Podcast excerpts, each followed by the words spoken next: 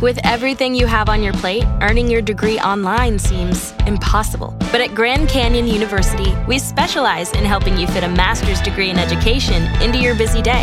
Your graduation team, led by your own G C U counselor, provides you with the personal support you need to succeed. Achieve your goals with a plan and team behind you. Find your purpose at Grand Canyon University. Visit g c u dot e d u. Hello, Marketing Book Podcast listeners. This is Rebecca Geier, author of Smart Marketing for Engineers, an inbound marketing guide to reaching technical audiences. Welcome to the Marketing Book Podcast, helping you keep up with the smartest thinking in the quickly changing field of modern marketing. And now, here's your host, Douglas Burdett. Hello, thanks for joining me on the Marketing Book Podcast, which was named by LinkedIn as one of ten podcasts that will make you a better marketer.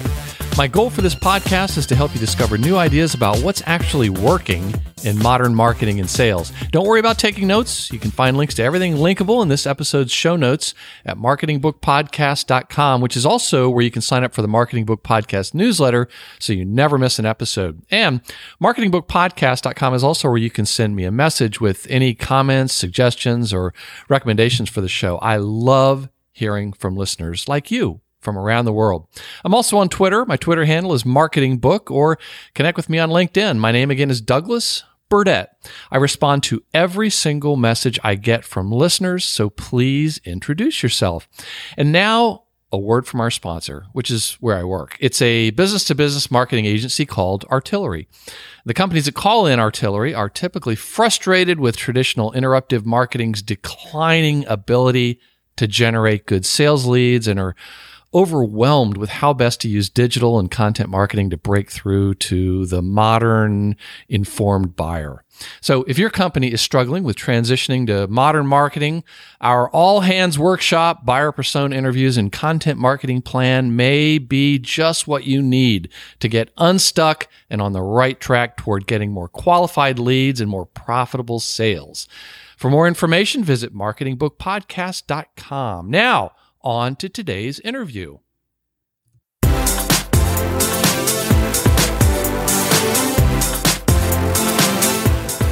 Today, we welcome Rebecca Geier to the Marketing Book Podcast to talk about her book, Smart Marketing for Engineers, an inbound marketing guide to reaching technical audiences.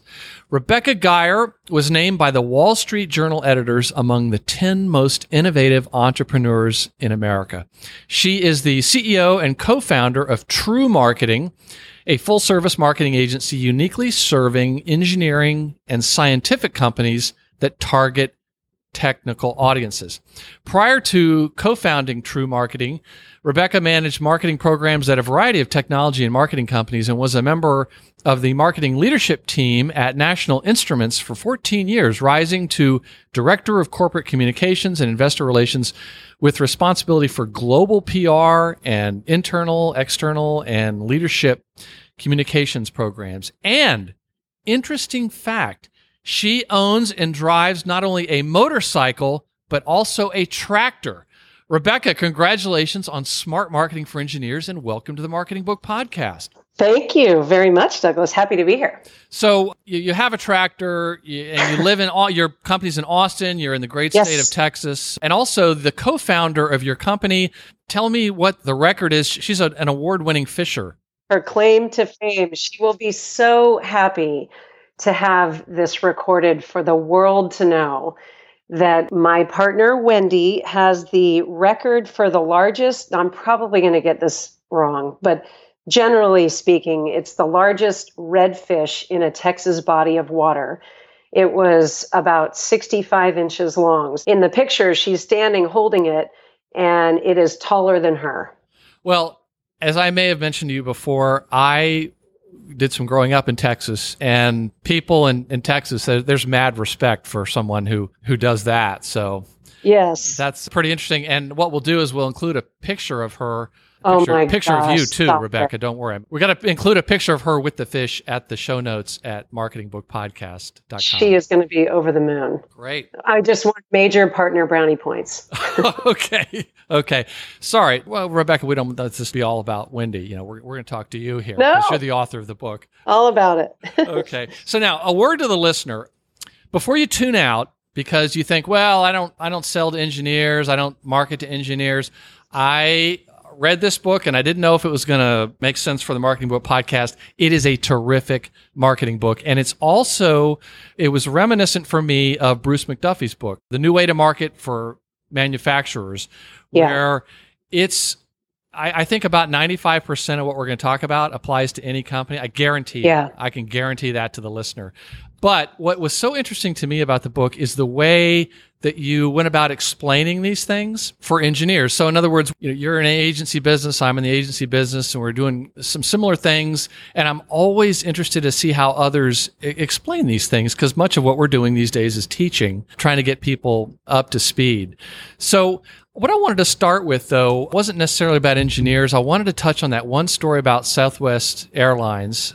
And I realize that if you're from Texas and you write a book, you're required by law to to write about Southwest Airlines. But you, you talk about uh, defining your niche and then positioning your company with differentiated messaging in your niche requires careful analysis along with a lot of courage and heart. So can you explain the concept of saying no to grow and why that's so important? Yeah, so uh, it's a great story, actually, how I came up with that phrase, say no to grow. So Wendy and I started True Marketing in two thousand eight, about six months before Lehman Brothers declared bankruptcy and the uh, Great Recession came into full swing. So note to self, don't start a business and leave your comfortable corporate job six months before a massive recession.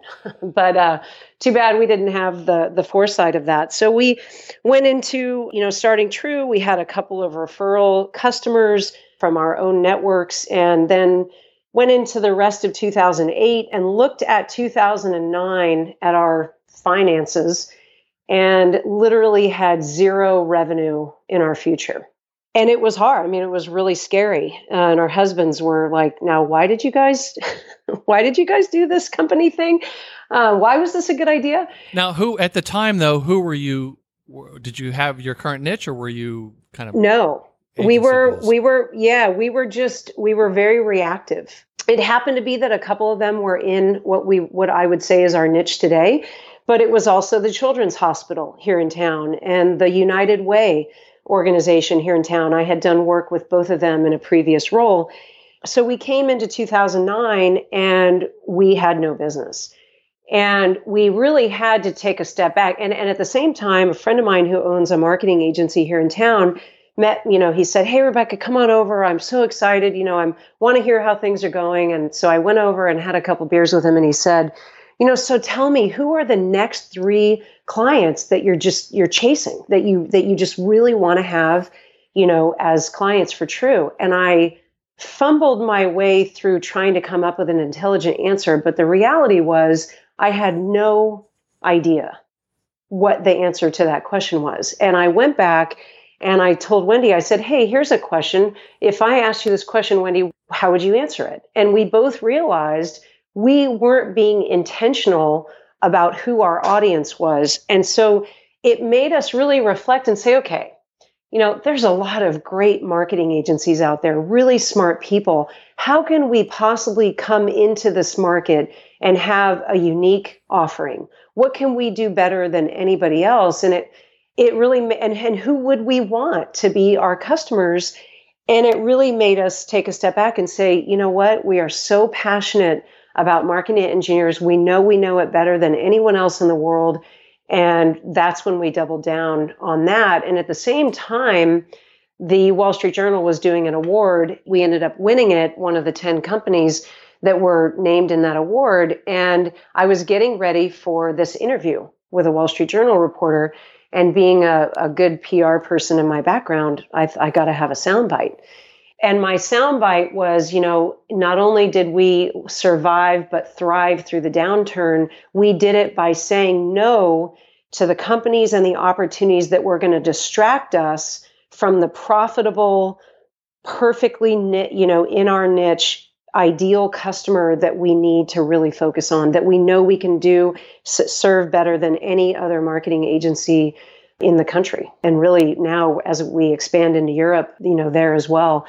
So that's how it all started. And so then fast forward, when I was writing the book, you know, I wanted to focus on inbound marketing and explain this methodology. But, you know, as I say a lot when I speak, whether you're doing a trade show or you're doing full-on content marketing, and most companies are doing both, you have to have a really solid online marketing foundation. And that's your starts with your brand position and your message. So when I was outlining the book and what I wanted to explain in terms of methodology, really from start to finish, it had to start with your brand position and message. And, and uh, so that's where Say No to Grow comes in. And I, because Southwest Airlines is headquartered in Texas, I got to know their communications team, and we're both headquartered in Texas. So we shared a lot of public affairs, um, you know, just information, helping each other.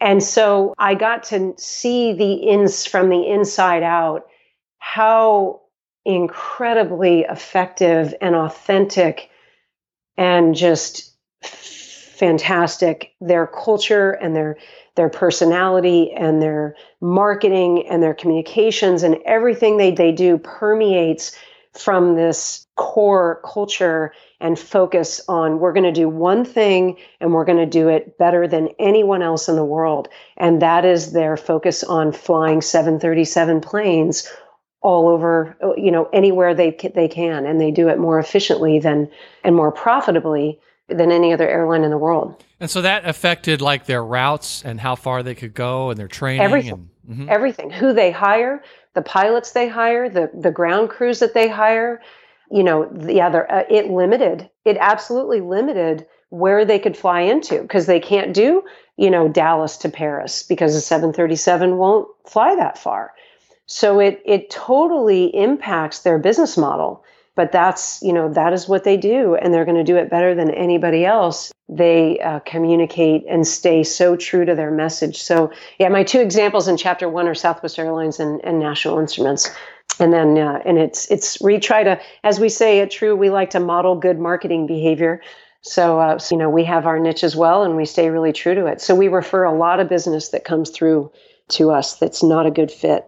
Right. So you're, you're working with companies that need you to help translate for scientific, engineering, technical audiences, I think. Right. So do you find that a lot of companies are struggling with this idea of trying to be all things to all people? Oh, yeah. Yeah, it's really hard, especially the majority of companies we work with are smaller, medium-sized businesses. And, you know, they're are focused on, you know, they're trying to grow, they're trying to sustain and grow. And turning down an opportunity is just, it's, I mean, when I first start talking to them about it, it's kind of heresy. At the same time, when we get into brand positioning and messaging and marketing planning with them, and they start to see the data around the buying process moving online, around engineers, I mean, research study after research study after research study I've done, this is in North America, Europe, India, Russia, South America, it doesn't matter the region or the age of the engineer, the two most valued content sources, engineers say, is uh, supplier vendor websites and search engines, primarily Google. And so when they see that data and then they start searching on the pains or the questions or the keywords, if you will, that their prospective engineers would be searching on, and they see that they're not showing up, they're not going to get found, you know, the, they see pretty quickly that they can't be all things to all people. They have to focus. And so I think in a lot of ways, this evolution, this real, really a transformation of the environment of marketing, of that going from, you know, the, the business leader and the marketer being in control of where and when and how your, your pro- prospect is hearing your message to really now the buyer being in control. That, that transformation has really, it is a huge challenge, but it's also an awesome opportunity because now we can focus. We're really being forced to focus. And uh, and I think that's a good thing. Um, makes your businesses more profitable. It makes it really clear to the buyer exactly who you are and what you do and if you're a good fit. So the, the mutual fit process is a lot more efficient on both sides, on the buyer and the seller side. So. And yet you're right that, and I'm going to quote here, many technical business leaders are too busy to stop, focus, debate, and agree on a comprehensive strategic marketing plan. Instead, they rush down a reactive road that leads to mediocre results and higher costs in time, money, stress, and frustration. So what are some of the things that you've seen that have been able to help companies, I guess, get that light bulb over their head and realize, okay, we've got to focus. We can't be all things to all people. Yeah. Yeah. So, you know, for us in our unique area that we focus in, we're working with engineers and scientists. So, you know, where the pessimist, the glass is half empty, and the optimist, the glass is half full, the engineer thinks very logically the glass is twice as big as it needs to be. So...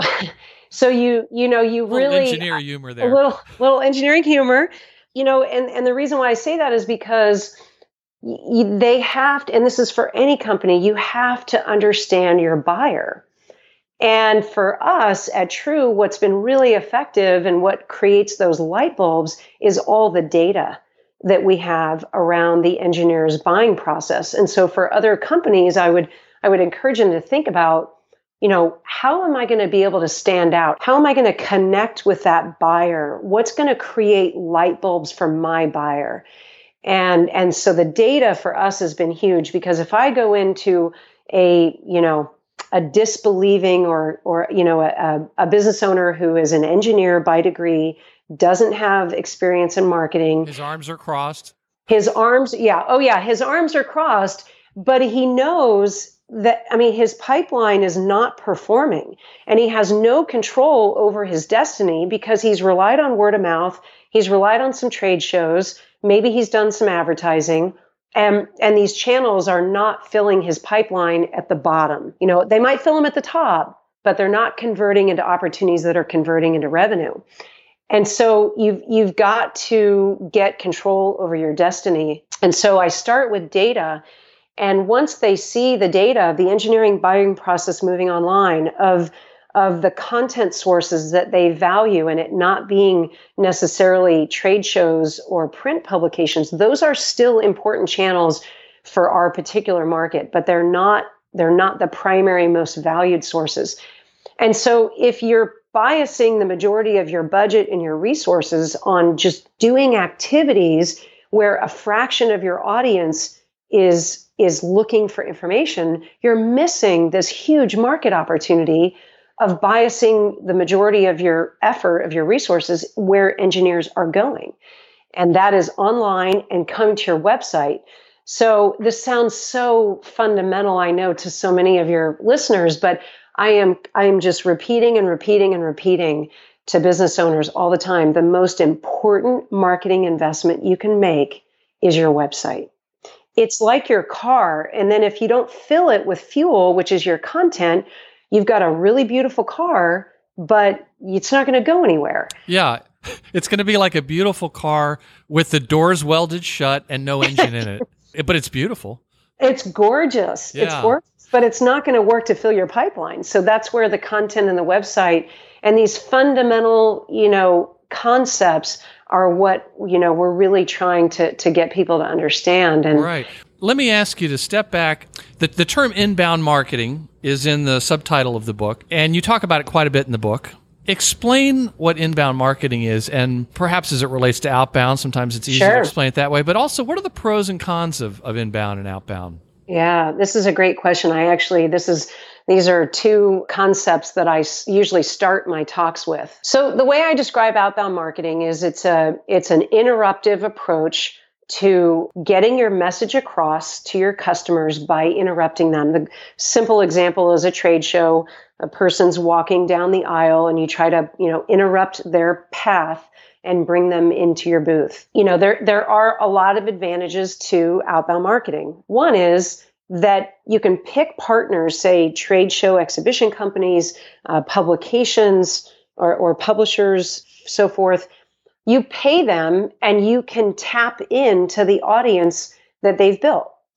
And that's pretty nice. You know, you can write your check, and not to minimize the effort that goes into trade shows, because I very fully understand it's an enormous amount of work. But for simplicity's sake, you write your check, you get your booth, you show up for three or four days, you get an immediate burst of results in a pretty quick time, and you you go home and you've you've you've injected, right? You've gotten an injection into your pipeline. Some that are at the top, some are in the middle, some that your sales are going to go chase immediately, and and you're good to go. You know, the downside of that is that you don't have control. You're paying someone else. I've heard you say before on your other podcast, it's a rented audience. Mm-hmm. You're renting that. So as soon as you're you stop paying rent, you get kicked out. And you don't have any control over your own destiny, you know, long term. It's a lot more expensive. It's really hard to measure. And even if you're spending the majority of your budget on trade shows, for instance, you still have to have the foundation that I talk about in chapters one through five. You have to have a very clear position and message. You have to have your buyer personas defined. You have to have a, a fabulous website that is going to bring people in and keep them there and engage them. Because what are people going to do the first, you know, when they leave a trade show, whether they happen to convert to a lead in your booth or they just walk by and see you and say, hey, I don't have time, but I want to go check out that company. They're going to go to your website. So trade shows are filling the funnel at the top, but you still have to have the foundation. So, but probably the biggest disadvantage of outbound marketing is that it's not where your buyers primarily are. They're online, they're on search engines, they're coming to your website. And if that's not where you're biasing your resources and your effort, then you're missing a huge opportunity, and your competitors are going to capitalize on that opportunity. So, so then you switch then, okay, well then what, what is inbound marketing? You know, it's really an earned visit, and it's earned through content. So an engineer is, or a buyer is on Google, they're typing in keywords. Nowadays, they're typing in full questions, and Google is offering up related uh, topics, and they're either going with the one they had or picking one that Google's suggesting, and they get their search results. You know, what's interesting is companies come in to, you know, they, they're in their market and they, and they are thinking about their competitors. And of course, you know, those competitors are are real and need to be taken seriously. But I challenge customers to think, go type in what you believe your personas are searching on. Those next ten pages, well, all the pages of results, but in particular, the next ten pages, that's your competition. So if you want to get found and be considered and earn that visit over to the website, you've got to have great content that speaks directly to to their pain. So, um, you know, so the so the real benefits of inbound marketing is it's not a pay to play. You're not renting. You're building your audience over time. It's much more measurable. It's so much easier to tweak and modify and improve over time because it's so data driven. So I'm sure a lot of your uh, listeners have seen the the great Dilbert comic of the Dilbert wants to be an engineer, and the guy says, "Oh no, you got to have like way more folds in your brain for that. You know, you can't you can't do that." And he goes, "Well, you know, maybe I maybe I could do marketing." And he go, and then you know the person says, uh, "Yeah, oh yeah, you can do marketing. That's just liquor and guessing." You know, so so I like to share that because it's got the engineering tie, but the reality is, okay, so marketers, we like to have our happy hours and the liquor will probably continue. But the good news is the guessing is getting a lot less. There's a lot more data, especially with marketing automation and sales automation. So um, so it's just so much more data driven, and it's where your buyers are. So, uh, so that's really, you know, the the comparison of the two. And uh, just to add to that, you know, with the inbound marketing, it's one of the first times where companies are starting to realize that they're actually investing in an asset that's going to grow in value.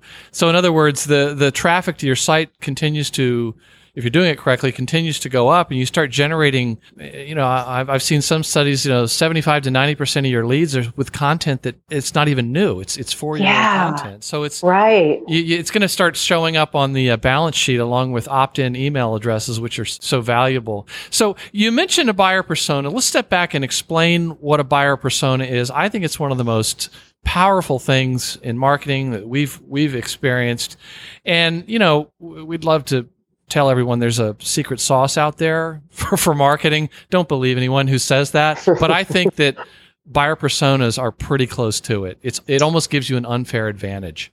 No, it's it's so true. And you know, I, I actually have a chapter dedicated to buyer personas. You know, the buyer persona, it just it allows you to have this focus on who you're writing to, who you're designing for, who do you want in your pipeline. You know, you can do you you can just do a lot of activities and kind of kick the can down the road and get a lot of activity in your pipeline, but is it who sales wants to be doing business with?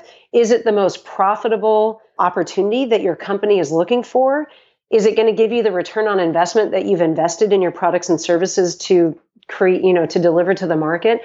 And so understanding who your buyer is, like how old they are, where are they located? It's like a, a fictional representation. Absolutely. And you even give them a name. We do. And, you know, I'll tell you that one of the best parts of our process of doing persona development, we require, when we do it, we require that customers actually put a picture, like a real picture. Uh-huh. We'll go find one on Google, or often we'll actually use a real customer. Oh, they're just like, you know, Douglas. That that we just need, you know, a hundred more like him. Okay, well then let's get Douglas's picture and put it up there. But a lot of times when when our team is doing the initial work to try to come with a draft of the personas, we'll have a picture up there, and maybe the person is, you know, has a tie on or looks to be, you know, having a little bit more gray hair. Maybe they're my age, like forty-five or fifty.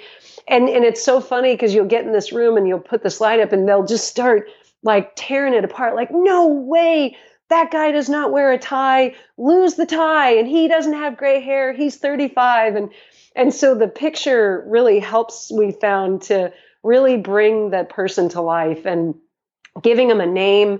Uh, we, we have all of our personas at True. We have middle of the road Murray, high tech Heidi, innovative Ian, Uh, sales director Darren. And so it's so cool because when you see your customers starting to adopt these personas, they become personified in conversations. So it'll be like, oh no, Douglas, he would never want to read that white paper. And so uh, it's really cool when they become really fictional characters sitting at the table that, that you're really all thinking about. Yeah. So really, really powerful exercise. So there was one thing in the book that just amazed me more than anything else, and that was when you said that, it's talking about search engine optimization. I knew this was what you were going to say. This is a part about engineers, okay? So if yeah, you've got to go, yeah. you know, turn off for a minute. But you said that ninety-two percent of all traffic on Google is driven by the page one search results. So in other words, if you're not on the first page, chances are not good. But only five percent of engineers stop on page one, and engineers will go ten pages or deeper than will stop on the first page. What the yeah. heck is going on there? What the heck is going on?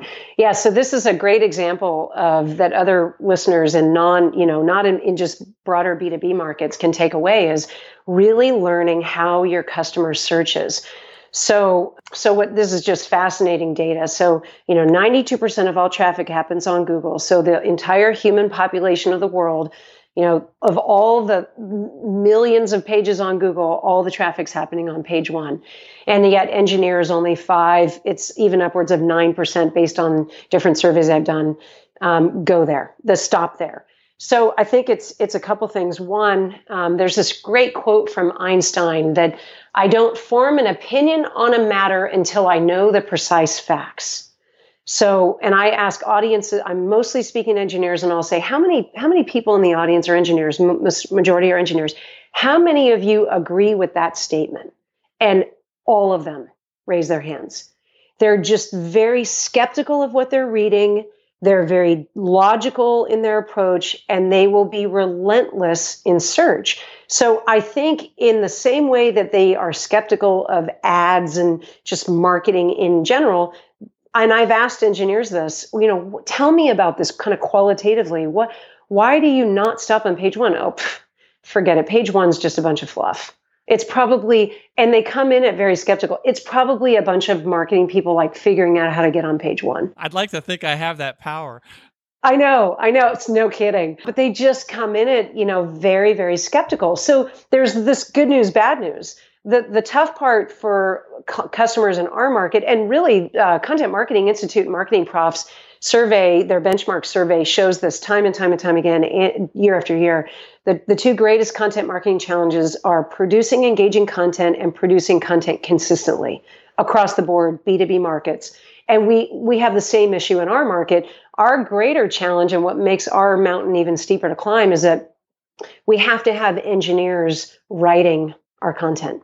We have to pull engineers off billable work, off of developing products, and getting them engaged in helping us develop really high quality content. But the good news is there's kind of two pieces to this. Number one, engineers are going to be relentless, and they're basically blowing off the first couple of pages, and they're going, they're kind of really getting getting serious about what they're looking at on starting on about page three or four or five, and they're going to go really deep. And the second thing is we've asked this a uh, number of times now.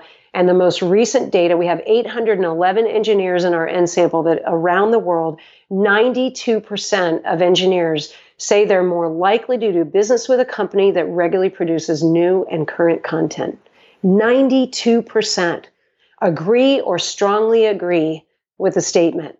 So that if that if that's not enough inspiration for you to be committed to content, and uh, and your website and building this beautiful car and putting a whole lot of fuel in it, I don't know what it is. Mm-hmm. But you said that, I guess I'm wondering if after you presented that fact, maybe they're persuaded, but you you talk about how a study that you you all did with, I think it was engineering dot com, they they talk about how they see blogging and social media as just a waste of of time. Yeah. Do, do you still get that pushback after you presented the data to these engineers? Yeah, in fact, it's interesting. I had an engineer at Parker just last week. I was teaching a workshop in Pittsburgh, and they brought they brought this up. And you know, I'm actually thinking about modifying how I ask that on my survey data, because so to summarize what you're saying is when I ask about the most valued content sources, blogs, and I've broken out now LinkedIn and and then Twitter and other kind of Facebook Um, social media, LinkedIn always does. LinkedIn and YouTube always are higher in value than than Facebook and Twitter. So I do think that there's value there, but blogs usually perform really low in terms of uh, engineers' stated value. I think that th- my hypothesis on this is that they have a negative perception about blogs from their consumer behavior, and that they don't necessarily understand that blogs are actually web pages with incredibly valuable information. So again, this is my hypothesis. I think if I were to change, if I were to take the word blogs off and I were to put vendor websites or something like well, that. Well, I have I have vendor supplier websites, and that is always, no matter the region of the world or the age of the respondent, that is always number one or number two most valued content source.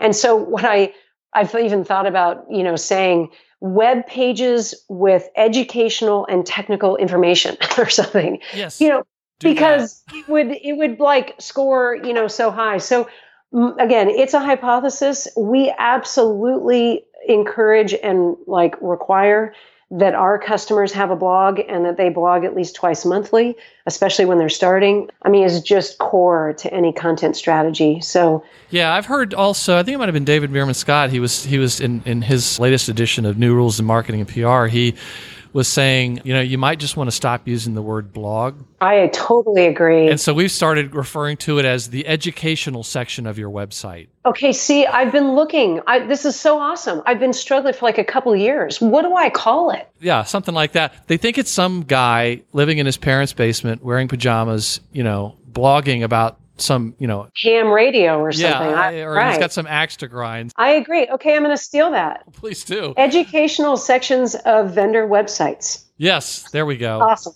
Well, let's see if there's any other things we can work through here. So that's great. I, and the last question I want to ask about content, though, is explain why content is the most important asset to a search marketing strategy. It's as if companies want to do everything else except the content. Right, because it's really hard. I mean, content is really hard. And again, not to minimize the trade show, but someone else is forcing you to write them a check, giving you deadlines. You got to show up on a particular date because people are going to be coming. and and then you leave, right? And it's not easy, but it's but it's like very clear. You're just going to do this, and you know basically the return you're going to get. And content, there's a lot of competition, especially, you know, more, more and more every day, especially today. And and so it requires you to focus. It requires you to make really tough decisions about who your market is, who are you going to be and who are you not going to be. Are you going to be reactive like we were when we started? Are you going to learn the hard way and, and actually focus and define your persona and then really study how you can uniquely serve your market in a profitable, growth-oriented way and build your audience over time, as Joe Pulizzi talks about. So, so you know, content, it is the fuel. As I say, it is the currency of sales and marketing today. It is that exchange of information that, that gets you found, that builds your, cons- your, your chance of consideration, that builds preference, that ultimately builds trust and, and converts to revenue. Yeah. I mean, it's content all the way through, from getting found on that very first search all the way to, you know, and winning that web visit, you know, getting that visitor to engage in your website and, and ultimately convert into a lead. Now they're starting to give you their first indication that, okay, I'm giving you my name. Maybe I'm giving you a Mickey Mouse Gmail account, but but I really want this information, right? And so it's just this way to keep earning this relationship over time. It's all content. Yes. And I've only had two people named Rebecca on the Marketing Book Podcast so far. I, I would like to have more, we're, obviously. We're a rare breed. Yes. And so the other Rebecca so far is uh, Rebecca Lieb. And she wrote a book, and the title is called Content, The Atomic Particle of Marketing. Mm. And I just thought, you know cool what? Title. I bet your audiences would probably understand. Oh, oh, great. Atomic particles. Got it. Yep. Yeah. Scientific. But it's, mm-hmm. it's, it, what you just described reinforces what her book was about, about how that is the atomic particle. Everything flows from that. Now, Rebecca, the one other thing I wanted to ask you about is sure. there's, there's not time to go through all the stuff in the, in the book that I like, but one part you explained what marketing automation software is, and I realized we probably haven't talked about that a lot on the podcast. Could and the way you explained it was really terrific. I mean, a lot of marketing automation software, you know, the information might come from a provider, but I liked the way you tra- you translated it, you know, to to for the civilian world. Can you explain what marketing automation software is and and why it's become so important, if if not a, a requirement? Yeah. Yeah, no, I, I welcome the the opportunity to explain it. And and I tell audiences today, you know, your next marketing and sales hire might just need to be software and not a person. And that's a really a way to think about it. Might even be less expensive. Oh, I mean, and super efficient, and they don't and it doesn't talk back. So, you know, marketing and really and sales automation together. So I, I have this talk I give, the six grand challenges of marketing to engineers. And my my sixth challenge is don't bother them. And the whole the whole premise of that is based on some data. So the data of the buyer journey moving online, the data that um, our data shows that over eighty percent of engineers want to, again, it's obvious, search on vendor websites, talk to colleagues before working with the company or interacting with the company directly. And the third is, and we've asked this a couple times now, how many interactions on average do you have with a vendor before you're ready to engage with sales directly? And on average, it's about three to four, fifteen percent even say five to seven or more. So with all of this knowledge that we have, that all the facts, that the buyer journey is moving online, sales is getting involved far further down in the buyer's journey. You ha- sales and marketing need to work a lot more closely together, and you have to have data about when to engage with that prospect. So marketing automation fundamentally gives you this intelligence about when someone converts on your website, you can start to see everything that they're doing, and you can, with context, start to interact with them and nurture them and offer them follow-on resources in an automated way. You can set all these up. Again, all persona-based.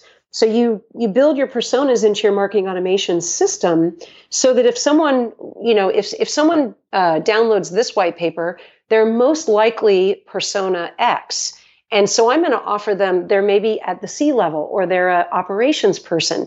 So I'm going to, I'm going to send them down the path of getting more information from us that's more operational versus if someone downloads this white paper that's very specific to a particular application, they're likely a design engineer or they're an automotive engineer. And so I'm going to send them down this other path very specifically about the challenges of doing dynamometer testing, for instance. And you can learn so much about what they're clicking on and get smarter and smarter and smarter about the contextual conversation that you have with them, all the while getting information and intelligence about that, that marketing can then pass to sales so that when that person crosses a threshold that's customized, you know, every company has a different threshold, marketing qualified lead, sales qualified lead. When marketing passes that opportunity, that lead to sales, sales accepts it. And I do sales for true. So I show this a lot when I'm on, in sales calls. I can show someone, here's everything that you did on our website. Clearly you're interested in content marketing or you're interested in, you know, whatever it might be. So it makes it makes the sales interaction just really a continuation of a conversation that started online and is now person to person. And it makes it a lot more efficient. It and it and it makes it the right time from the buyer perspective. So you don't bother them, let them do their research, continue to engage with them in an automated way, and then offer all, you know, pass all this intelligence over uh, along with the lead to sales when it's time for sales to, to engage. So it's just the most powerful, I just cannot say enough about marketing automation. We're a small company and we use HubSpot marketing automation, sales, C R M, our whole website is on uh, their C M S. So we used to be more technology agnostic, you know, believing in marketing automation, but I can say now with one hundred percent confidence that if you're a smaller to medium-sized business, say under five hundred million, uh, with a database in the tens of thousands, HubSpot is just, uh, we're just sold. I mean, we've just seen so much impact to our business from it in, in terms of the value we get for what we have to pay. Yeah, and I'm a orange Kool-Aid drinker myself where you know, we lead the hug group where in, in our market and keep going to that conference. But you know, when I have shown a prospective customer how this works, I've noticed some of them get kind of freaked out. Like, yeah. like you were just saying, you'll show them, look, I, I show them where you were. And sometimes that's kind of funny, but it's interesting. But, you know, I think if they had to do it all over again, it would be better if they would have called it sales and marketing automation. Because yeah. most of the companies I look at are more interested in it from a sales standpoint. Yeah, and they're certainly, you know, evolving their models. So now, you know, this, the C R M and, um, you know, is really core to their, their whole model in marketing and sales and the C M S. Those are, you know, all, you know, pieces of the C R M core. So it's really, really fascinating. And I, I'm actually uh, working on an outline for book number two.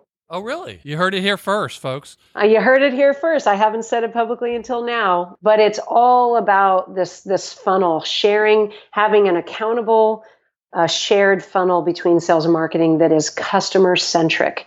Oh, wow. Interesting. So, Rebecca, if readers took only one thing away from the book, what would you hope it would be? Yeah. So, you know, for, for people who are marketing to technical audience, the, the message is, I think, inbound and content marketing does work in the space, but it requires a very thoughtful, unique approach. You know, that this persona, this target audience is skeptical, logical, logical, right? It's the glass is, is twice as big as it needs to be. And so it's just really thinking about that audience and being smart about it. So that's what I would say. You know, a lot of a lot of people, a lot of engineers out there are, you know, disbelieving or dumbfounded at best or disbelieving at worst that this can work. And my message would say it does work.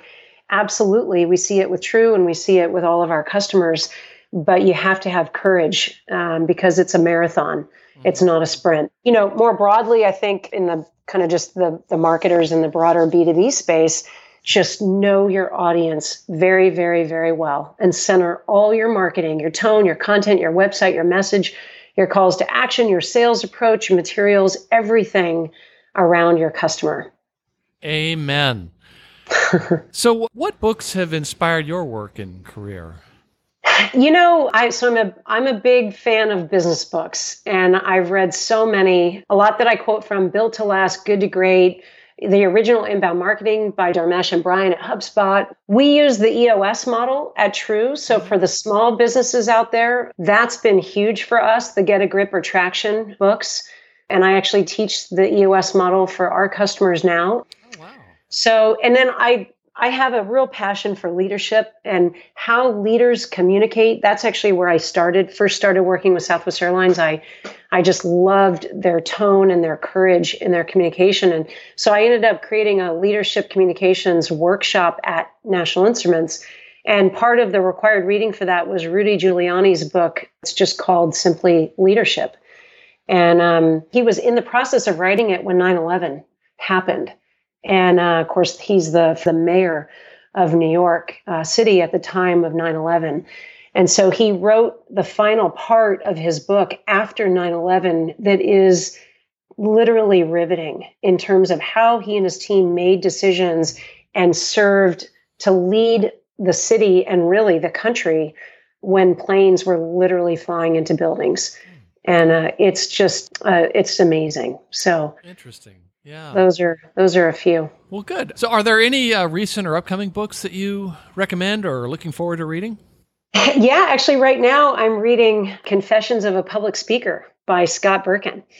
Um, it was recommended to me. I was just at Content Marketing World a couple months ago. Where we met. Where we met, yeah. And uh, doing a panel discussion with you and leading the Industrial Marketing Lab on the last day. And anyway, I uh, so I was there for the week and got to attend some of the sessions. And I went to the session on, uh, oh, you know, being a better public speaker. And one of, one of the speakers in the session recommended it. So it's been great. You know, I, I do a lot of speaking now all over the world. In fact, next week I'm going to Cyprus, which is just south of Turkey, to speak. So, you know, not such a bad gig here and there, but I've always, you know, wanted to improve my skills. And I thought, you know, that's probably a good idea. So reading that one. And then the other two I'm reading are Challenger Sale, Challenger Customer. Oh, two of my favorites. I know. So I've actually finished the sale and I'm in the middle of the Challenger Customer, and it's just awesome. Well, we're just going to have to get back on the phone at some point because I want to know what you thought of those two. Those are really two of my favorites. So I think that a lot of listeners are the same as you, where, you know, people who are listening to this, a lot of them read books. They're they're very interested in helping their business and, and certainly helping their career. So how best can listeners learn more about you and your book?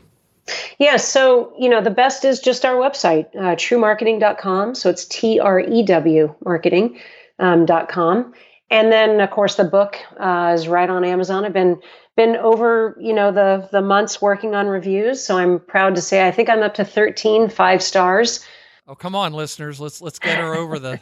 yeah, um, yeah. So that's super. So yeah, just on Amazon, and then we have a blog that we blog twice a week, and you know, a lot of it is is uh, just like the book, and like you said, Douglas, a, a lot of the the principles that we write about and blog about can be applied across any market. It's it's not specific to engineers, but usually the examples and the data that we'll reference will be engineering, you know, related. But that's true marketing dot com slash smart marketing. All right. And also in the book, you mentioned true marketing dot com slash smart marketing for engineers. Oh, Smart Marketing for Engineers. That's the that's the book page on our website. Um, so yeah, Smart Marketing for Engineers or Amazon.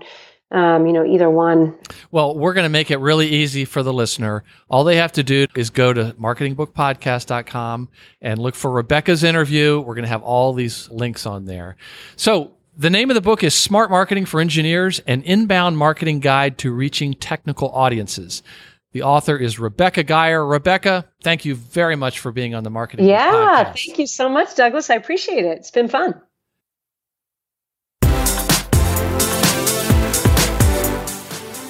And that closes the book on episode one forty-seven of the Marketing Book Podcast. Links to everything linkable in the interview you just listened to are at marketing book podcast dot com. And that's also where you can sign up for the Marketing Book Podcast newsletter so you never miss an episode. And if you have any feedback on or suggestions to improve the show, or perhaps if I can make a book recommendation, or you want to send me a bottle of single malt scotch, I'd love to hear from you. Just go to marketing book podcast dot com and leave me a message or tweet at me. My Twitter handle is marketingbook, or connect with me on LinkedIn. My name again is Douglas Burdett. And please join us next time as we welcome David C. Baker to the Marketing Book Podcast to talk about his newest book, The Business of Expertise, How Entrepreneurial Experts Convert Insight to Impact and Wealth. Thanks again for listening to the Marketing Book Podcast.